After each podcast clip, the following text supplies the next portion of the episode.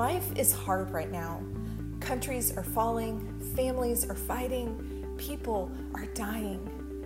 And there are days where I wish I could just crawl into bed and have someone wake me up when it's all over.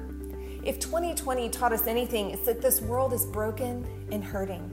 These days feel like we are wandering through a lifeless, desolate, chaotic place, unsure of where we are going. Just like the Israelites, who left Egypt bound for the promised land on an 11 day journey and instead found themselves wandering through the desert for 40 years.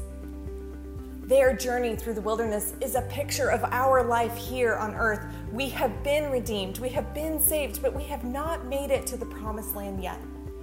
And the pain of the life here that we live often leaves us with questions about who God is. Deuteronomy 2 7 says, He knows you're going through this great wilderness.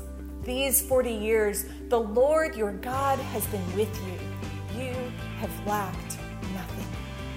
I want to invite you to join me for the latest Feasting on Truth Bible study, Stories from the Wilderness, a study of the Israelites' journey from Egypt to the Promised Land. This 11 week study follows the narrative of the wilderness story through parts of Exodus, Numbers, Deuteronomy, and Joshua. And it focuses on the character of the one who led them there. There are some lessons that can only be learned in the fertile soil of the wilderness and we will see that the God of the promised land is the same God in the wilderness.